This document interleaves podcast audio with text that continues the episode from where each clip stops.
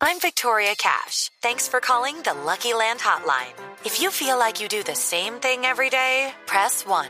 If you're ready to have some serious fun for the chance to redeem some serious prizes, press 2.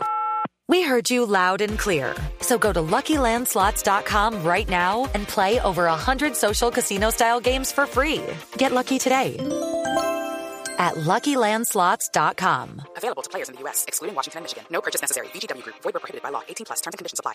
Uno de los principales asuntos y con el que vamos a empezar tiene que ver con el futuro del proceso de paz que adelanta el gobierno del presidente Juan Manuel Santos con la guerrilla de las FARC.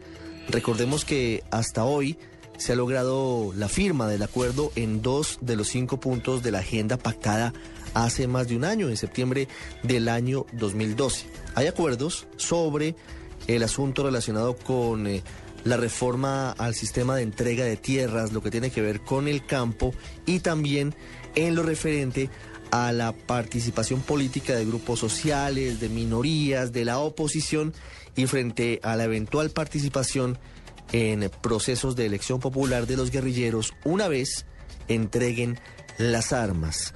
¿Cómo se ve desde los ojos de los expertos, de quienes han tenido que vivir el conflicto y qué dicen los colombianos en la calle sobre el proceso? Lo tenemos a continuación aquí en el radar. Así lo detectó el radar en Blue Radio. Yesid Arteta fue durante varios años guerrillero de las FARC.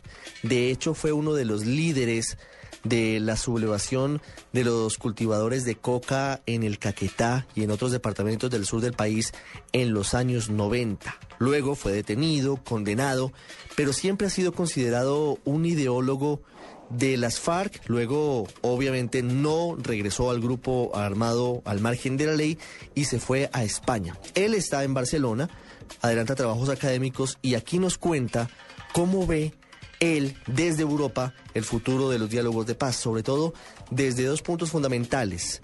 La reparación y el reconocimiento de las víctimas que ha dejado el conflicto y lo que tiene que ver también con la posibilidad de un cese del fuego, que insiste en las FARC, debe ser bilateral. El año 2014 es un año que por el pasado y por el presente puede traer anuncios muy importantes en materia de paz para el territorio colombiano.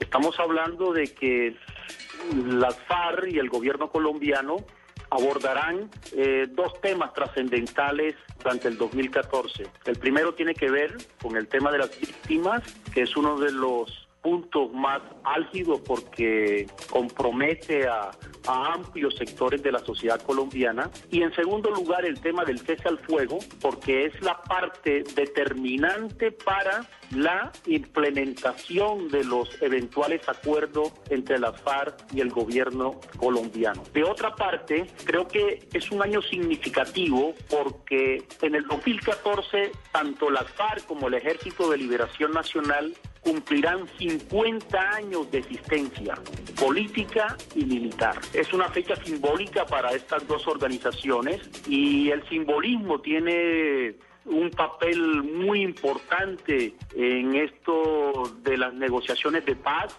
y para eso hay decenas de ejemplos en todo el mundo. Ahora, hay un aspecto muy importante para el 2014 y es de que hay un proceso electoral en ciernes en la que cada vez se va definiendo la idea de que los partidos políticos que le apuesten a la continuación del diálogo, del proceso de paz, de las negociaciones, son los que evidentemente recibirán mayor apoyo por parte de la ciudadanía, por parte de los electores. La idea de que hay que romper, tal como lo proponen algunos sectores vinculados a, la ultraderecha del país, eh, las negociaciones con la FARC y el gobierno y eventualmente lo que pueda suceder con el Ejército de Liberación Nacional, es una propuesta que cada vez recibe menos adhesiones en el territorio nacional porque el anhelo de paz, el anhelo de concordia, de la finalización del conflicto colombiano es realmente mayoritario entre la ciudadanía. Entonces, el 2014, desde mi punto de vista, será un año importante para la paz porque creo que se van a producir eh, las noticias más relevantes en cuanto a la finalización del conflicto.